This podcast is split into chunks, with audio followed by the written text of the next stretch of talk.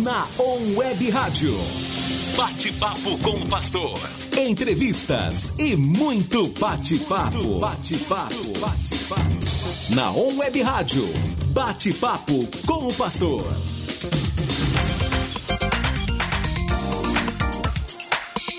Web Rádio, 9 horas, 11 minutinhos desta manhã de terça-feira e já estamos de volta agora com bate-papo com o pastor.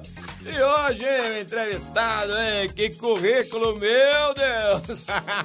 ah, meu amigo Rodrigo Mota, que é diretor de comunicação da Igreja Batista do Morumbi, fundador da Church Com, é, vai estar com a gente hoje. Vamos bater um papo legal aqui. O tema é Igreja no Mundo Digital. Ele que tá, tá lá em São Paulo, hein? A gente vai nessa conexão aí. É, vamos buscar fazer o melhor aqui através da On Web Rádio. Só para você conhecer um pouquinho mais do Rodrigo, ele vai falar, obviamente, né, a respeito dele, mas só para você entender uh, como é o currículo aí do nosso querido Rodrigo, né? Ele que já atua no mercado de marketing e comunicação desde 2001, ou seja, pouquinho tempo, né? Só 19 aninhos aí de estrada e já passou por grandes corporações, é formado em jornalismo, é escritor também, tá lançando um novo livro, a gente vai falar a respeito disso daqui a pouquinho aqui no programa. E eu quero dar esse bom dia e dizer que para mim é uma honra, uma grande alegria poder estar falando contigo novamente, meu brother. E aí, como é que você tá, rapaz? Fala, pastor! Cara, que legal. Obrigado pelo convite. Tamo junto tô curtindo aí. pra caramba aqui, tô vendo você ancorando o programa aqui. Que legal, cara. Saudade de rádio. Eu lembro, tô é, lembrando que eu é. tenho um primo que é locutor de rádio da Jovem Pan, da Transamérica aqui em São Paulo. E quando eu tinha, sei lá, 16, 15 anos, eu ficava ouvindo ele fazer também programa. É, e é legal, né? Essa atmosfera do rádio é muito gostosa, cara. Muito é. gostosa. O rádio, o rádio ele, ele o, o, nosso querido Caio aqui, nosso produtor, né? Ele fala que o, o, rádio é viciante. E é mesmo, né? O rádio é uma coisa legal, a gente gosta de fazer, sabe que está comunicando aí é, com o ouvinte do outro lado. E é muito legal poder, assim, ter essa troca, né? É, de emoção ao vivo aqui. E aí, como é que, como é que anda essa São Paulo? Muito frio por aí, cara? Então, hoje eu, eu vim pra Atibaia, eu tô na casa da minha sogra. Tá mais frio do que São Paulo, cara. Tá gelado, tá gelado. Imagina, Atibaia é mais frio ainda, hein?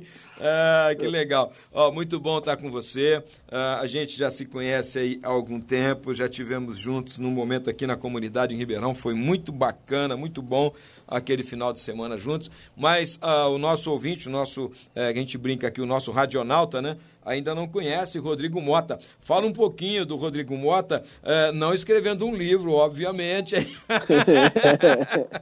Mas fala um pouquinho de você, o pessoal poder conhecer um pouquinho aí da, da, da tua trajetória trajetória, né, principalmente é, neste mundo é, do marketing, neste mundo digital agora, né, de uma maneira mais é, ainda intensa como a gente tem vivido nesses dias. Mas fala um pouquinho para a gente. Claro. Comecei minha carreira como jornalista, sou formado em jornalismo, né? Então, eu, os primeiros anos da minha carreira eu trabalhei em assessoria de imprensa, fui assessor da Riboc, trabalhando para o São Paulo, Cruzeiro, trabalhei muito com esporte, trabalhei no jornal Lance. E aí depois eu, eu fui trabalhando com, com ambiente digital desde o começo. E esse ambiente digital foi me levando para publicidade quando eu fui trabalhar em algumas das, das principais multinacionais de publicidade aqui do Brasil, que é a FCB Brasil, Macan, a Ericsson, a Underman, algumas das grandes, das, das grandes agências. E em 2014 eu comecei a fazer uma pós-graduação em missões para tentar colocar a minha inquietação com a vocação no lugar certo. Assim, eu estava tentando achar conexões e propósitos de, de vida profissional e tudo mais, e eu consegui encontrar nessa, nessa pós-graduação a junção da comunicação, do marketing com, com a missão mesmo, com a ideia de anunciar o evangelho. E desde 2016 eu estou focado na vida quase que missionária, né? Trabalhando focado na igreja Trabalhei primeiro como pastor de comunicação na Igreja Batista Memorial de Alphaville, né, lá, lá em Santana de Parnaíba, uma igreja grande, com 6 mil pessoas. É, e agora eu tô, tô liderando a comunicação da Igreja Batista Morumbi. Nesse meio tempo eu criei a ChurchCon, que é uma consultoria para igrejas de todos os portes. A nossa ideia é capacitar e ferramentar as igrejas, seja ela uma igreja comunidade de plantação pequena, seja ela uma igreja grande, a falar melhor, a produzir melhor seu conteúdo para que o evangelho seja melhor anunciado.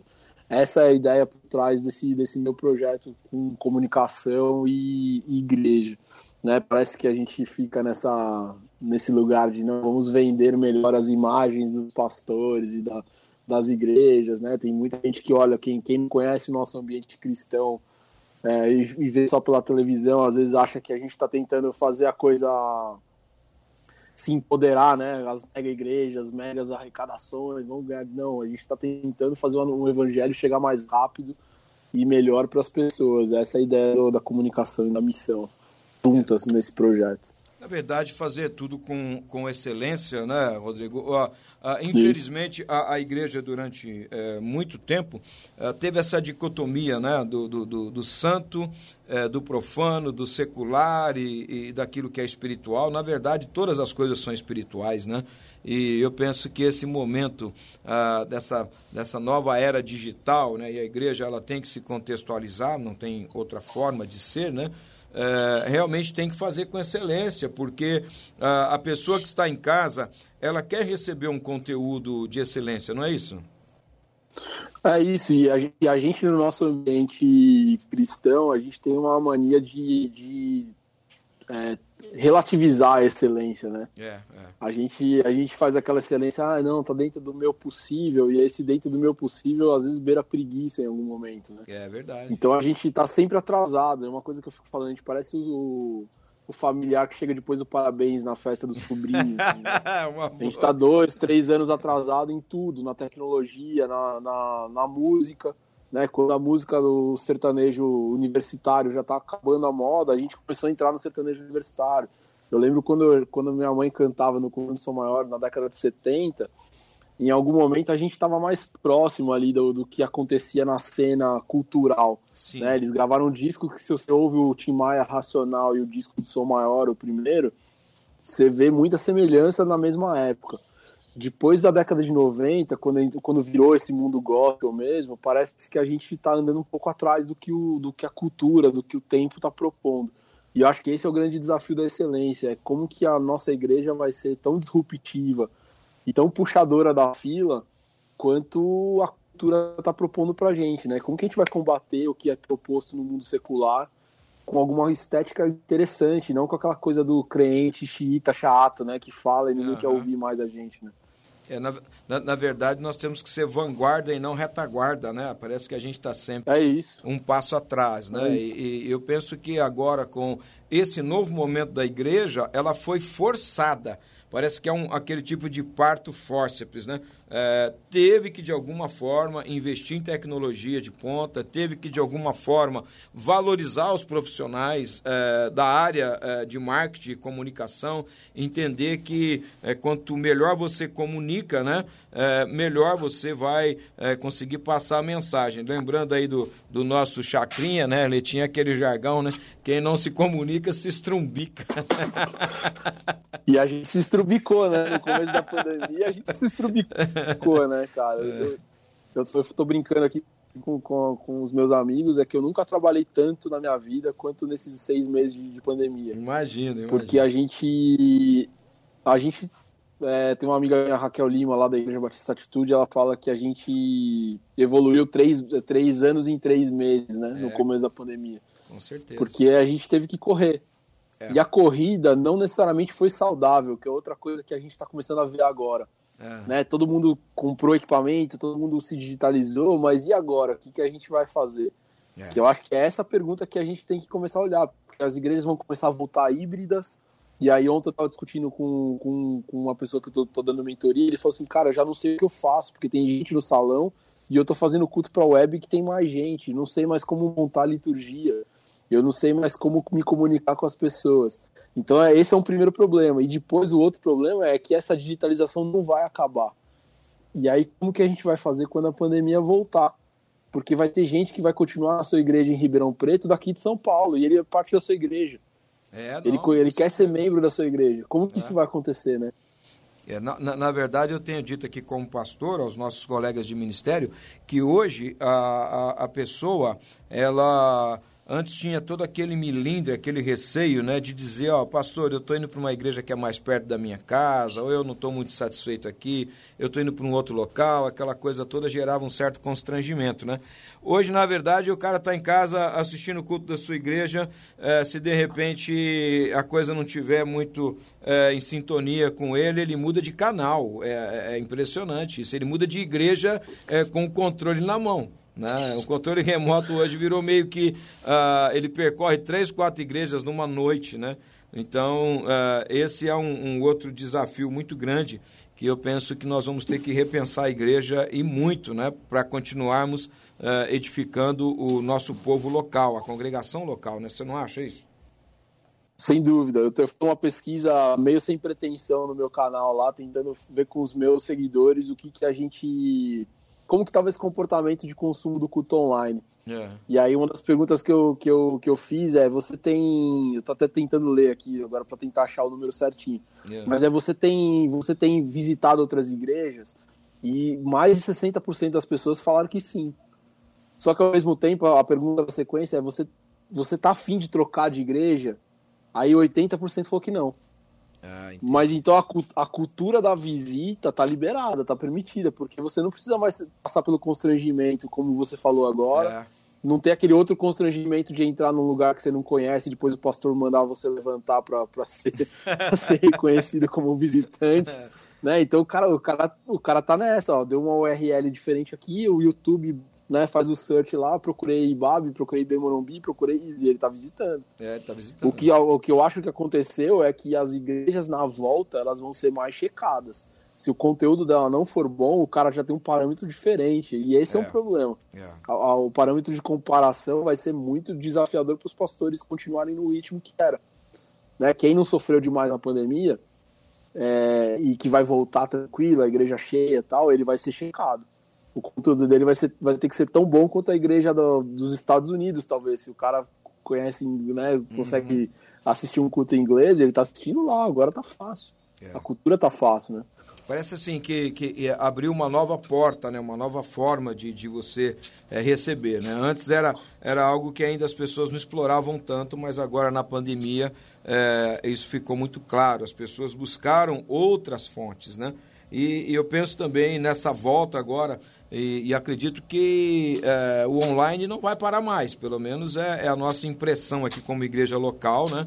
Uh, que a gente tem uma abrangência também muito maior, de um público maior quando você está online, quando você está na internet, do que da tua igreja local propriamente, né? E é daí que demanda também essa estrutura e essa qualidade, né, Rodrigo? É, e aí tem um perigo também, né, pastor, que é o online virar a tecnologia virar Deus, né? Yeah. Se a gente pega o Salmo 139 e pega o Davi descrevendo os atributos de Deus ali, falando de onisciência, onipresença, onipotência, a tecnologia ela consegue emular ou transformar ou simular esses mesmos atributos, né? De ela te empodera, ela tá o tempo inteiro na sua mão, então ela tem essa onipresença meio, meio natural e ela tem o, a fonte de conhecimento, é o nosso oráculo.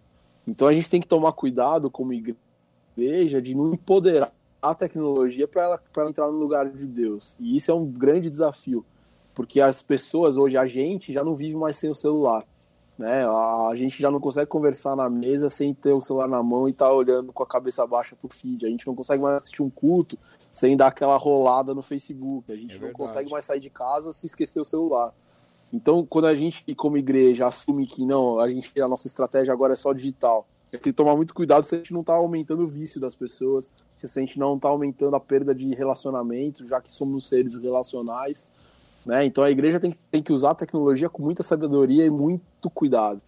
É, o que não tem volta, não tem volta. As igrejas vão precisar usar o, vão precisar entender o campo de missões, o digital. Na verdade, vão, entender, vão, vão ter que entender o campo digital como campo de missões. Sim. E como a gente vai aproveitar isso para tocar as pessoas e trazer elas para o mundo físico. Acho que esse é o grande desafio. Né? Você pode ter uma audiência que está em São Paulo, na sua igreja de Ribeirão Preto, mas como você vai atender esse cara lá quando ele precisar de um abraço? É, não. O, você vai ter que ter uma igreja parceira vai ter que ter um pequeno grupo, não sei, você vai ter que montar estruturas complementares que, que conversam com esse mundo on e off o tempo inteiro. Eu acho que esse é o, esse é o caminho do futuro. É, na verdade, o, os desafios, eu penso que eles serão maiores agora.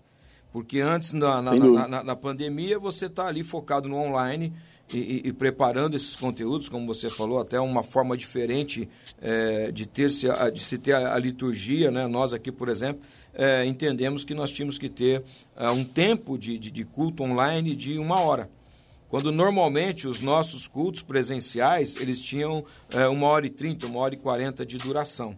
Então, você já teve que fazer essa redução. Mas e agora? Como que você fica online com uma duração menor e presencial com uma duração menor? Então, é, você tem que, às vezes, é, reduzir o tempo de louvor e adoração, você não tem é, recados, você às vezes não tem algumas uh, situações que normalmente no presencial nós teríamos, né? Então é uma readequação também desse tempo, né?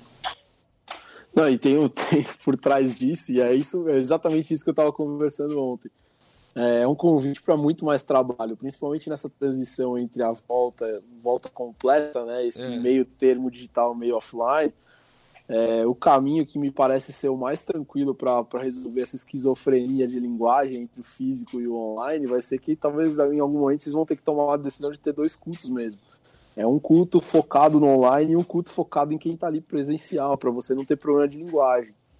É. Né? Ou se não, você vai assumir como a estratégia do, do pastor R.R. Soares, por exemplo, que está na televisão há muito tempo e claramente ele está fazendo o híbrido do programa dele. Né? Tem, tem, em algum momento ele vira para a câmera, ele fala com a câmera, e em outro momento ele está pregando para todo mundo, olhando, olhando para frente. Tem um outro momento que é só pro, quase que é só para o físico, quando ele chama as pessoas para o testemunho e tal.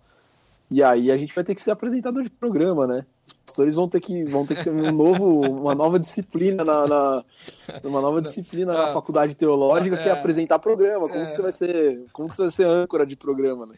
É, há, um, há um desafio grande aí que a, que a tecnologia nos propõe e nós estamos meio que sendo empurrados para isso, né? Porque também tem aquela avaliação né, do, do ouvinte. Né?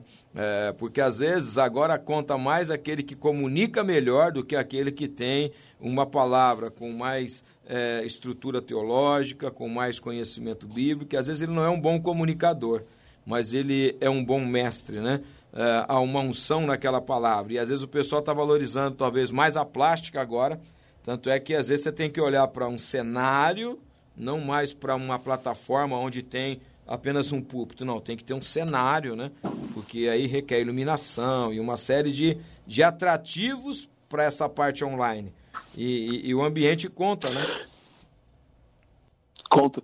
Conta e é engraçado que eu acho que também a gente aprendeu a fazer algumas reflexões que vão, dão, vão dar uma organizada nessa, nesse excesso de estética, né? É. Porque o online também nos tirou o excesso em algum momento, né? Você, pô, cortamos o culto de uma hora e quarenta para uma hora. Será que precisava ser uma hora e quarenta? É, a outra então, coisa é, a gente, a, gente, a gente mudou a luz.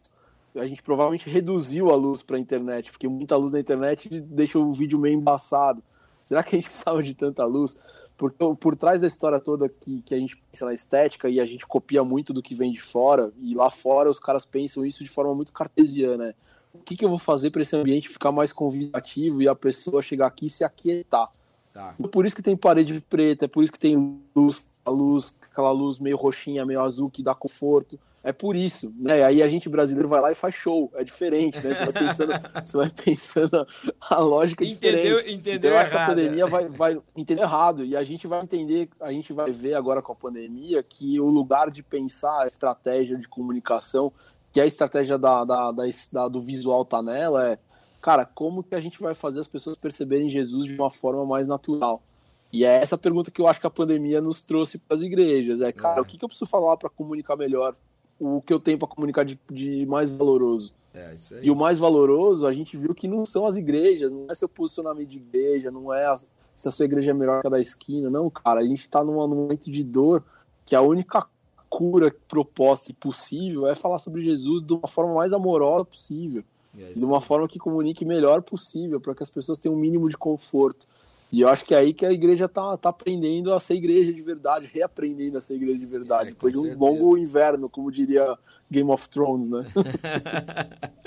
Ô, Rodrigo, nós vamos pro nosso primeiro intervalo aqui, mas é rapidinho, você não sai daí não, hein, cara? Mas não vai nem, nem dar tempo de você tomar ah, café, né? Nem vai tomar café que não vai dar, porque na volta a gente vai falar dos dois livros, tá bom? E, e, e vamos falar Boa. dessa parte aí que é muito interessante também, porque a parte de novas literaturas, né, com esse foco, eu creio que contribui muito também para esse momento, vai ser o momento é, de se escrever mais, né, é, sobre esse assunto. Mas a gente vai já volta, você continua é, ligado com a gente aqui na Web Rádio, o nosso intervalo é rapidinho, você não sai daí, você volta para continuar com a gente aqui nesse bate-papo, tá bom?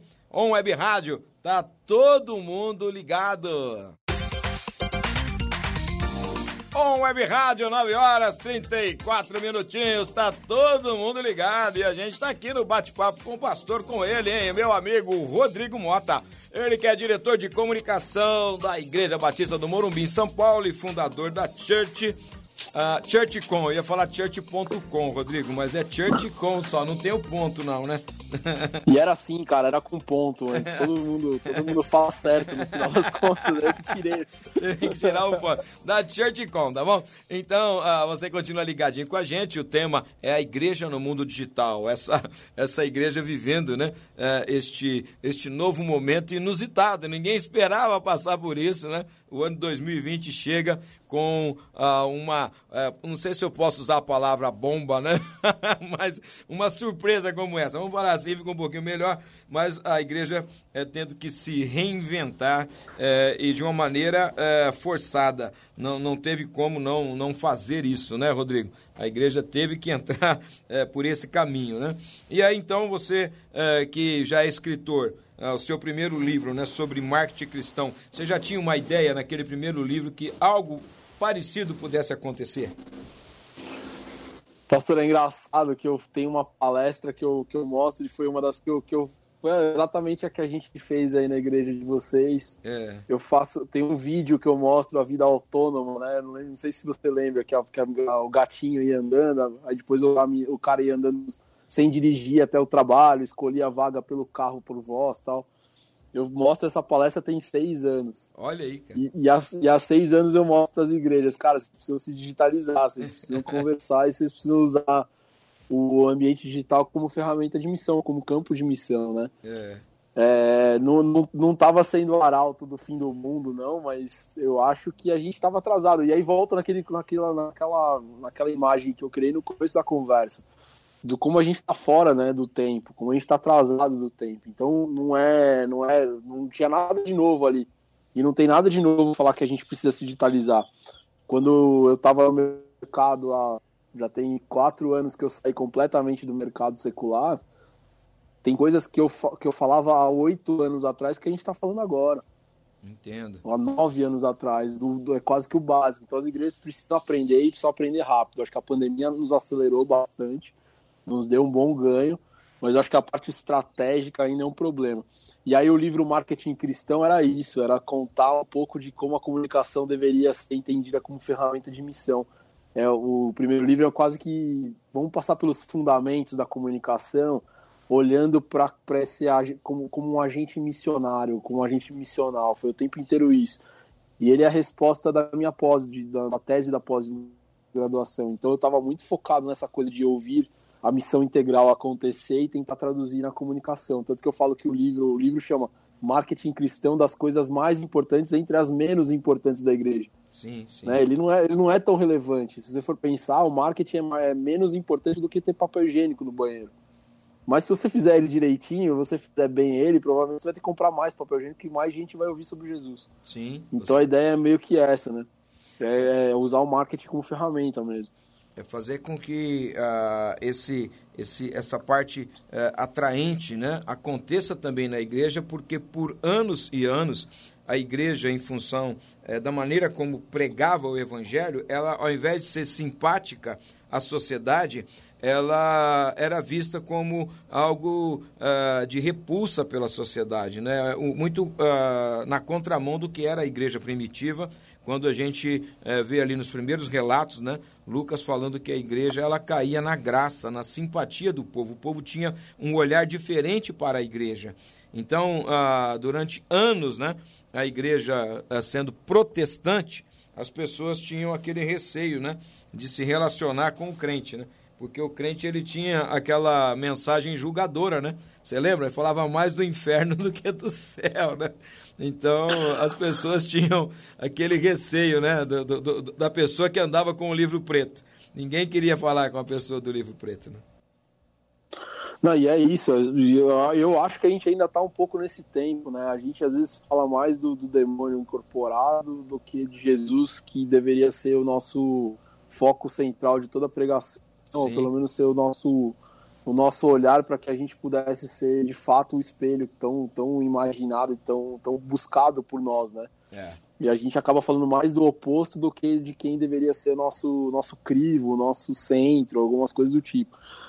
E, e, eu acho que é outro, outro ponto, além desse que você falou, eu acho que a gente acabou fazendo a igreja muito pra gente, né? Virou parquinho de infância, né? Então fecha o muro, entrou quem entra aqui, e aí a gente vai cuidar desses caras aqui pra, pra gente não se perder. É, então a igreja deixou de ser missional em algum momento, né? Ficou meio preguiçosa, assim, ah, cara, vamos cuidar de quem tá aqui dentro e vamos pagar os missionários para ir pro campo tomar bala, lá, lá longe, inclusive, para dar muito trabalho. É. E deixou de instrumentalizar o, o, bairro, deixou de instrumentalizar a, a, vizinhança, né? Deixou de ser paróquia em algum momento, né? A igreja é feita, é uma comunidade de santos, é uma comunidade de gente que está a fim de redimir o ambiente, que está a fim de anunciar o evangelho. E aí, citando Lucas também, que eu acho que tem um texto legal, acho que está em Lucas 10, que ele fala, cara, vai para a cidade, dá boas novas, né? Dá boas-vindas, dê suas, suas boas-vindas para as pessoas, dorme lá, come lá. E se o cara te der boas-vindas também, anuncia o evangelho. Então a igreja deveria fazer a mesma coisa, interagir com o mundo e anunciar o evangelho a partir do, do, do dia a dia, do tete a tete, da conversa, do abraço, do, do deixa eu te ajudar aí para carregar a sua sacolinha de feira, senhora, e aí depois começa a falar. Porque é assim que a igreja era simpática lá atrás, assim que Lucas fala que que era que você abria o contexto para falar mais e melhor do evangelho. E eu acho que é isso que a gente precisa fazer. Acho que a pandemia é bom que nos prendeu em casa e tá tudo refletindo. E acho que a hora que voltar é, cara, a igreja é, é um senso comunitário, é um ser comunitário, mais do que um ser religioso, é um ser comunitário de ajuntamento, de congregação, de assistência, de acessibilidade, né? E ela precisa voltar a ser isso. E a comunicação acho que pode ajudar a gente a, a ficar provocando o tempo inteiro pastor, a gente está sendo isso mesmo? Para quem que a gente está falando? A gente precisa ficar cercando, fazendo o cercadinho do play aqui para a criançada não ir embora? Ou vamos botar, abrir, arrancar esses muros e vamos ver, ver o que vem novo para a gente falar de Jesus mais e melhor? Acho que esse é o, essa é a provocação da comunicação olhada como missão. Se a comunicação for olhada para cercar o parquinho, aí ela vai continuar sendo igual. Vamos falar melhor do dízimo, como a gente, a gente engata melhor aqui emocionalmente a hora do dízimo, e não é esse o foco do que eu estou fazendo. Uhum. E eu acho que não deveria ser o foco de ninguém. É, na verdade, a, a igreja ela tem que ter essa relação, né? principalmente com aqueles que estão mais próximos. Né? A gente tem procurado aqui na Comunidade de Cristo uh, sediar, por exemplo, a Associação do Bairro. Eles se reúnem aqui, com a gente aqui. Né? Então, é um espaço aberto onde eles veem que a igreja é, é, é amiga, né? que a igreja está aqui para servir esse bairro, né? para servir esses vizinhos. E, e, essa é a ideia. Jamais a, a ideia da porta fechada, mas a ideia da porta aberta. Né? Porque as pessoas às é vezes isso. olham e já tem aquele receio, né? Ah, esse cara vai querer que eu vire o crente dentro da visão que ele tem do que é ser crente, que ele foi passada por muitos anos, e ele fala, não, eu não quero ser esse tipo de pessoa, né?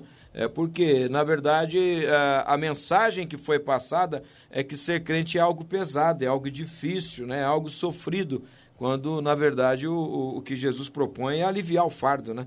é trazer paz, é trazer alegria, né? E muitas vezes a gente, na nossa prática, a gente tem uma prática que é que atrativa, né? A gente acha que a gente é escolhido, o povo santo, que é muito diferente do, do pecador que está na rua. e, e, na hora que a gente que a gente aprende que todo mundo não vale nada, né? E tá todo mundo na mesma jornada para parecer mais perto com mais, mais parecido com Jesus. É, eu acho que a gente também muda um pouco a lógica dessa coisa de, de ceder a mão para que o outro venha, né? É. Eu acho eu... que tem, tem, a gente precisa, precisa, ensinar e aprender mais e melhor. Eu vou falar que eu preciso aprender todo dia sobre isso, porque tem horas que eu, que eu piso na bola, né? É, eu, eu, eu, ri aqui porque é, tem vezes, talvez você vai rir também, aí vai tomar um susto. Tem hora que eu falo assim pros irmãos, né? Eu tô assim perto, eu falo, ah, Deus é bom, a gente aqui não presta. O cara olha e fala assim, nossa, pastor, o que, que é isso? Mas é isso, né? Tem, um, tem, um, tem uma oração que é Jesus não me deixa atrapalhar o que você tem para fazer no mundo. Né? É, que é isso, tem hora que a gente atrapalha, cara. A gente, a gente, Jesus era muito simples, né? É, é muito simples, era para todo mundo, usava as parábolas para facilitar a linguagem. A gente gosta de falar o Shuriken Talabaia para é, entender o que a gente tá falando, né? É. É, na verdade, então é, às, vezes, às, vezes, a gente se assemelha mais a aquele fariseu que estava orando do lado do publicano do que com o publicano, né? Né, gente... É isso, cara. É isso. É isso. É isso. E aí tem outra coisa que é quando a gente sai para fazer missão na igreja, que é outra coisa que a gente erra bastante, é a gente faz sai para fazer, fazer missão com os pobres, né? Aquela coisa essencialista. Não, cara. Por exemplo, a igreja de vocês está num, num, bairro que é legal. E como que você vai falar com aquele bairro lá? Como é, que você vai falar com um cara que tem grana? Como que você comunica, E talvez é aí que a, é, e aí que a igreja está perdendo mais interlocução com quem tem escolaridade, com quem tem dinheiro, que é o que vai acontecer daqui a pouco no Brasil se a gente não se, não se coçar literalmente. vai, o que está acontecendo na Europa, que é o secularismo e o humanismo. O cara tem grana, o cara tem escolaridade, ele está questionando a fé. É isso aí. Ele acha que não tem valor nenhum aquilo lá. É. Né? Então, se a gente não souber fazer a missão direito, a gente vai chegar lá, é só olhar. É só, é só pegar um avião e dar um rolê pela Europa, em qualquer lugar. É, com certeza. A gente tem amigos lá e a gente sabe disso. Uh, esse livro, A Igreja. Uh, igreja digital, né? Você está provocando uma pergunta. A missão da igreja no mundo pós-digital, né? Uh, assim, eu vejo que ele é tão atual mas uh, foi escrito uh, agora ou você já vinha pensando nisso? Ou foi aquela coisa assim Deus deu um insight de toda a bagagem que você já tinha compilou rapidamente e lançou? Ou era um filho que já vinha sendo gerado?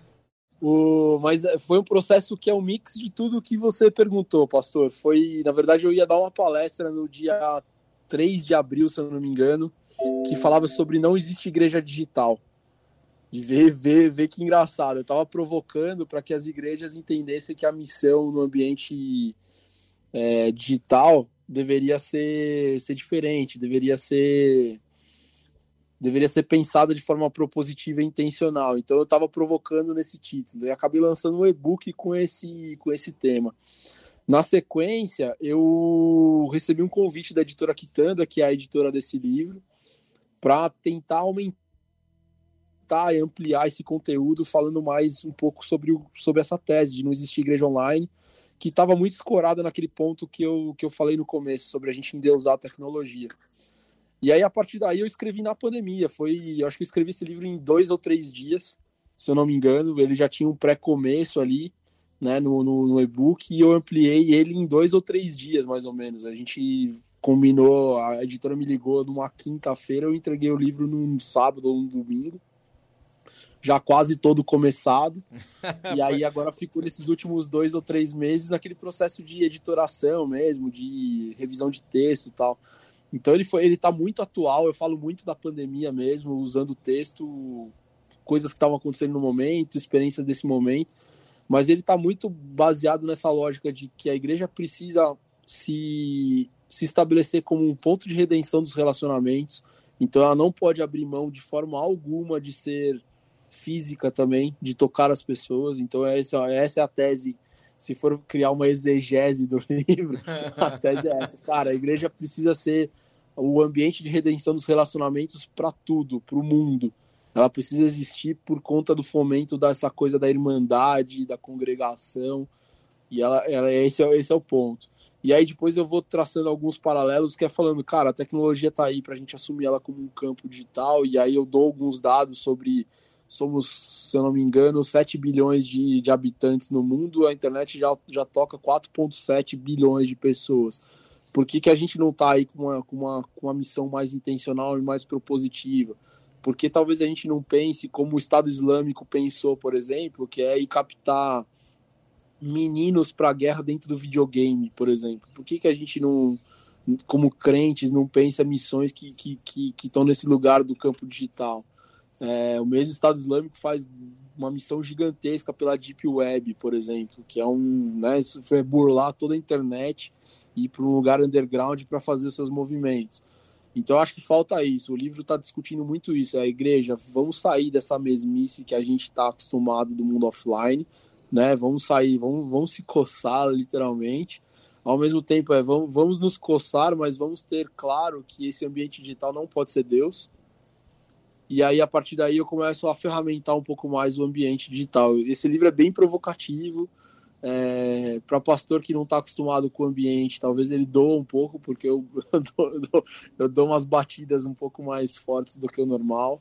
Uhum. Mas ele é um livro que é muito atual e muito necessário para a igreja hoje. É, não é vendendo meu peixe, não, mas eu entendo que ele é talvez sejam. Um, acho que tem dois ou três materiais que estão bem quentes nesse assunto. E o meu livro está entre esses dois ou três aí. Não, mas é bacana e a gente não é questão de vender o peixe, é como você tem falado bastante aqui, a questão de instrumentalizar, ou seja, é, as pessoas que não buscarem o conhecimento, elas vão continuar atrasadas, né? E depois a igreja que não é, se contextualiza, com certeza ela vai enfrentar grandes dificuldades de realmente cuidar bem da sua membresia porque a contextualização faz parte, né? não, não tem como você fugir disso. O próprio Jesus, na, na, nas suas parábolas, ele fez marketing o tempo todo, né, Rodrigo? Ele contextualizou a mensagem usando aquele é, momento cultural onde ele estava inserido, o ambiente, as figuras de linguagem que eram propostas ali para trazer a mensagem e as pessoas entenderem a mensagem. É isso mesmo? É isso. Na verdade, se, se a gente for pegar na verdade, o que falta muito para a igreja é essa ferramentação organizacional, que é onde o marketing e a comunicação entram. Né? Tem pouca literatura para que, que os pastores tenham acesso e consigam replicar nas, igrejas. E quando a, a, gente consegue encontrar essa literatura, ela vem, ela vem dos Estados Unidos, às vezes não tem tradução tal. Esse é um problema que a gente precisa enfrentar e que a gente precisa produzir mais conteúdo, mais conhecimento nosso próprio. É porque tem um Mas contexto o... também aí, né? Quando vem de fora, a, o marketing ele se assemelha muito às culturas locais também, né? Porque os sim, povos sim. são diferentes, né? não é isso? Sim. Ah, a gente tem um comportamento que é único, né? Brasileiro e latino, talvez, de alguma forma. A gente entende a fé, encara a fé de uma forma muito diferente. Ela tem os, os, os viés social, ela tem viés político, ela acaba, acaba interagindo de forma muito diferente na fé, né? Uhum. Mas aí, voltando no ponto sobre Jesus fazer marketing, tem, tem coisas engraçadas na Bíblia, porque Gênesis, se, se você olhar a primeira demonstração de Deus, ele, ele mostra que ele é um cara de planejamento, né? Uhum. Um planejamento de comunicação, que ele é quase um PDCA, né? Cria o primeiro dia, avalia se, a, se a, né, resolve um problema, porque é aquilo que ele está fazendo está resolvendo problemas ou necessidades ou carências, avalia se aquilo é bom e começa de novo a melhorar aquela criação, né, de alguma forma. Se é que é possível melhorar uma criação divina, mas é. a ideia é essa, complementar né, a criação. Então, essa é a primeira manifestação de comunicação ou de organização, de planejamento que a gente vê na Bíblia. Depois, um outro que eu gosto muito é Lucas também ele, ele abre o texto dele falando que ele está relatando os fatos de forma detalhada e com, a, com, a, com, a, com o detalhe de que ele viu, que ele participou daquele momento, né? E é um jornalista isso, né, cara? Se você pega o, o, jornalismo, o jornalismo é isso, né? Você relatar o fato de fato, né? O fato de fato, real, sem aumentar volume, mas com seu olhar e com a sua, com a sua descrição daquele tempo. Então, há muitos relatos na Bíblia sobre comunicação. E aí, se a gente for num tempo mais novo, a gente vê os, as, as igrejas católicas, por exemplo, na Europa, todas com pinturas e afrescos no teto e tudo mais. Também era uma forma de comunicação. Naquela época, as pessoas não tinham acesso à Bíblia e eram, em sua grande parte, analfabetas. Então, a pintura foi parte da comunicação para evangelizar as pessoas naquela época. Então, o que eu acho que a gente é, qual que é a nossa pintura desse tempo? O que, que a gente precisa, precisa melhorar na nossa linguagem para que as pessoas ouçam e aprendam sobre Jesus? E eu acho que a tecnologia é a resposta para esse tempo, né? Como que a gente vai usar a tecnologia, as redes sociais para invadir o mundo. É, o, o que fazer para comunicar melhor, né? Ah, é por isso. exemplo, a própria a On Web Rádio, ela, ela só é possível hoje por conta desse universo web, né? Nós estamos aqui batendo um papo, porque a internet veio para mudar uh, essa realidade e hoje a comunicação ela é muito mais democrática e acessível. É, antes, para você ter uma, uma rádio, uh, você tinha que ter algum tipo de influência política para você conseguir ter uma outorga e um canal de comunicação e ainda subjugado né, a um, algum tipo de governo. Né? Ó, toma cuidado com o que você vai falar aí, porque você está é, submisso aqui, né? Nós podemos tirar você do ar, né? E hoje a internet é essa questão democrática bacana que a gente vê e que dá esse acesso, né? É, você monta a estrutura e você já tem voz. Isso é uma coisa que talvez a igreja ainda não entendeu, né? A força que ela pode ter também através desse é, universo web, né? E tem um perigo né, nisso, que a democratização da internet, dessa lógica de produção de conteúdo, também fragmentou as vozes, né? Sim, sim. Então, eu não sou uma igreja, mas hoje eu tenho uma voz que estou falando em nome de Jesus. Yeah. O membro da igreja, que talvez não esteja tão habilitado, tem uma voz e está falando em nome da igreja e em nome de Jesus. Então, isso demanda que as igrejas foquem muito na questão do pastoreio e do ensino né, para você habilitar os crentes a, a, estarem em missão, porque a web é uma missão. Então, acho que essa lógica nova também, ela é, ela é ótima, nos, nos deu muita acessibilidade, mas ela nos demanda mais um trabalho para a igreja, que é ensinar os crentes a serem bons crentes, a serem mais parecidos com Jesus. Com e isso é, isso é muito importante, né, para que a gente habilite a todos é, que são vocacionados a falar sobre Jesus. E isso, isso é muito importante, que a gente acaba terceirizando também como como fiel, né, como espectador de igrejas, a gente terceiriza para os pastores o ato de evangelizar muitas vezes, né? E, e na Bíblia a grande comissão está falando que todos nós somos habilitados a, a, a anunciarmos o reino, né? Ou, ou, não é nem habilitados, nós devemos anunciar o reino. É a missão, a né? Ser... A missão que foi é. dada por Jesus, né? Às vezes o e pessoal terceiriza às vezes o pessoal terceiriza mais o discipulado do que o evangelismo para os pastores, viu? Não, ele, eu, eu... ele, ganha a pessoa para Jesus ou traz um amigo e fala, pastor, agora o senhor cuida aí. e, e, na verdade o discipulado que é a grande sacada, né? Porque falar, é. falar do, só falar do evangelho, você vai ser que nem aquele maluco na praça gritando com a Bíblia de braço, debaixo do braço. Mas se você se propor a uma, uma linguagem de discipulado para evangelizar, que é caminhada, vamos andar junto, vamos jantar junto, vamos entender como que essa coisa funciona, na sua vida você vai anunciar o evangelho pela sua transformação, pela sua linguajar, pelas suas atitudes, e aí você vai criar uma porta muito mais facilitadora para falar sobre Jesus, né? Com então certeza. a linguagem do discipulado é a grande sacada para esse tempo pós-moderno de pouco de pouca vida, de pouco relacionamento, de pouco tempo. Se você se propõe a quebrar essa lógica, é, andando com as pessoas, caminhando com as pessoas, provavelmente você vai criar bons crentes aí para frente. Amém, muito bom. Ô Rodrigo, o bate-papo tá bom. Eu costumo dizer aqui no bate-papo com o pastor que quando a conversa é boa, a hora voa. E nós, nós já, já encerramos. Na verdade, a gente está quase com o nosso tempo estourado aqui, porque já vai chegar por aqui a Viviane Bianchi para dar sequência à programação ao vivo. Mas eu quero, cara, te agradecer muito muito obrigado mesmo você ter separado esse tempinho para conversar com a gente. É, agradecer a Deus pela tua vida, por o Senhor estar tá usando você para escrever esse tipo de literatura tão importante hoje para a igreja, né?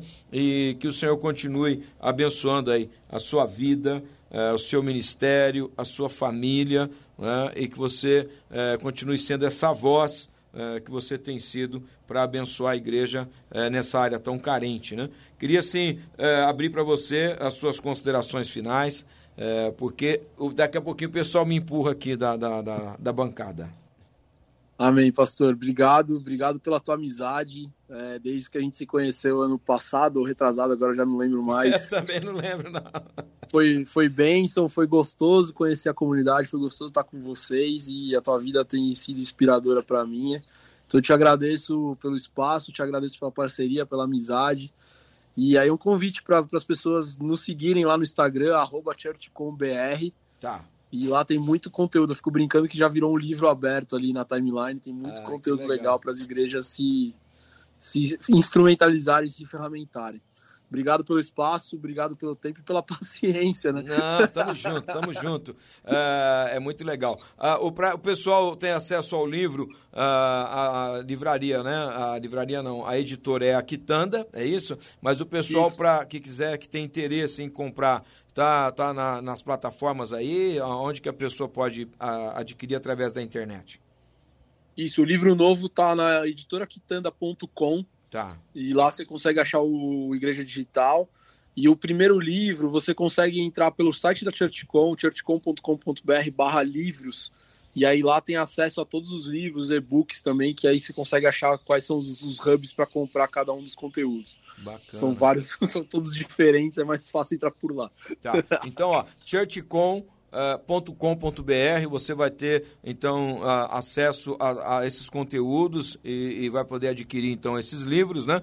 E repete para mim o Insta, que você falou uh, o, o, seu Insta aí. O Insta é churchcombr, tudo tá. junto, churchcombr. Ó, não tem ponto, hein? É churchcom. churchcom BR, esquece o ponto, tá bom? Rodrigo, abraço, cara. Prazer mesmo, enorme, gigante falar com você de novo. E muito obrigado pelo carinho, viu? Abraço a todos aí. E se precisar da gente, é só chamar, beleza? Valeu, pastor. Valeu. Beijão, galera. Obrigado. Abraço. Deus te abençoe aí, tá bom? Valeu, valeu. Uh, você esteve com a gente aí nessa transmissão maravilhosa, nesse bate-papo com o pastor, né? Uh, agora nós vamos pro Conectando Vidas. Amanhã estaremos de volta. Deus te abençoe. Foi!